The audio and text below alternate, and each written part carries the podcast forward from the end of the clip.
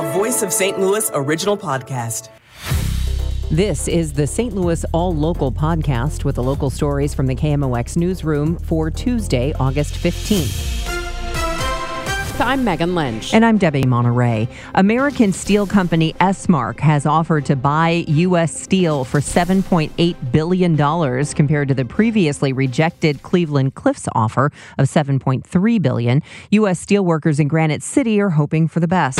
Granite City steelworkers have been worried for months about the possibility of 900 layoffs if U.S. Steel were to go through with a proposal to sell the local mill to a company called Suncoke.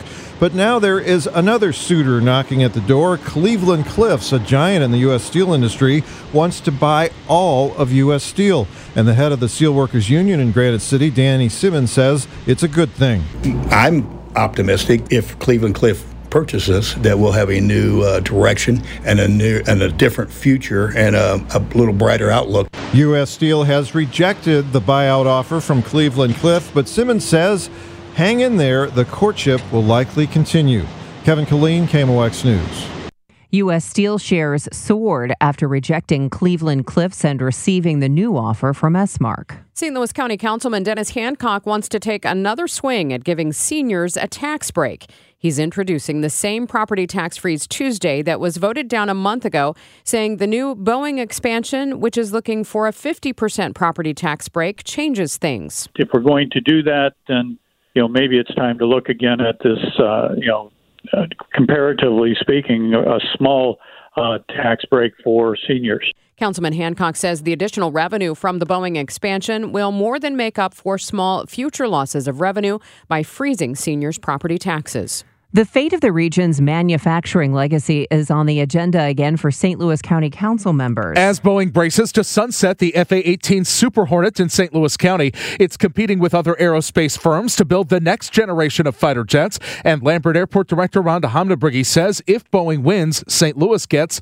the whole thing. From the perspective of Boeing, the their submittal will only include St. Louis Lambert International Airport as um, as the development site no other airports from Boeing will be uh, put into the bid. Boeing says they're working hard to bring the contract home. The county council is considering $155 million in tax breaks for the $1.8 billion project, which would build a million new square feet of space and create 500 direct jobs, hundreds more among suppliers. Michael Calhoun, KMOX News. Illinois Governor J.B. Pritzker explains his veto of a bill lifting the moratorium on building nuclear reactors. He says the original legislation was changed just before passage to broaden what would be permitted. That bill originally was about uh, advanced small modular reactors.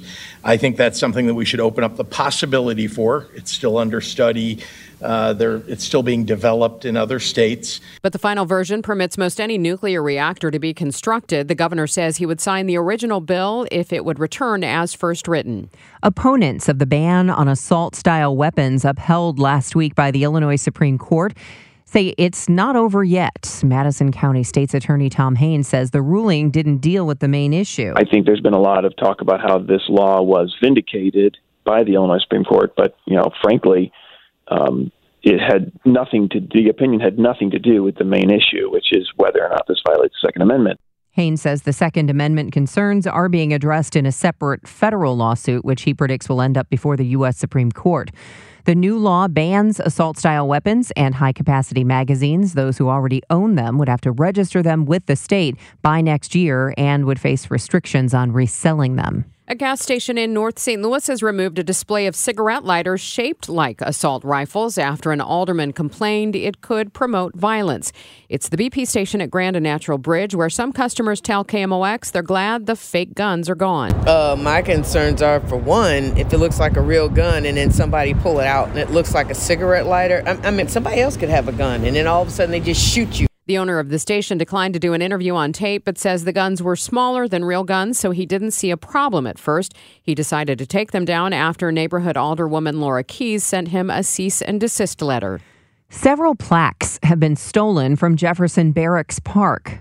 St. Louis County Police say the metal insignia were taken from the amphitheater and represent the Army and Marine Corps. Logos of the other services weren't taken. Also stolen, a memorial plaque honoring Wagner Electric Company workers who died in World War II. Police are asking anyone who might see those items to please call them. Now, KMOX Health Editor Fred Bodimer. Doctors here say they are keeping an eye out for possible cases of leprosy. Traditionally seen in the developing world, leprosy is now popping up in Florida, Louisiana, and Texas, and doctors aren't really sure why. Dr. Fred Buckhold is a SLU care general internist at SSM Health St. Louis University Hospital. I was practicing in Central Florida, and I saw a patient with maybe some some neuropathy or some uh, odd skin changes. I'd, I'd, I'd consider that as part of my you know what I call my differential diagnosis, coming a list of, pro- of possibilities that a patient may have.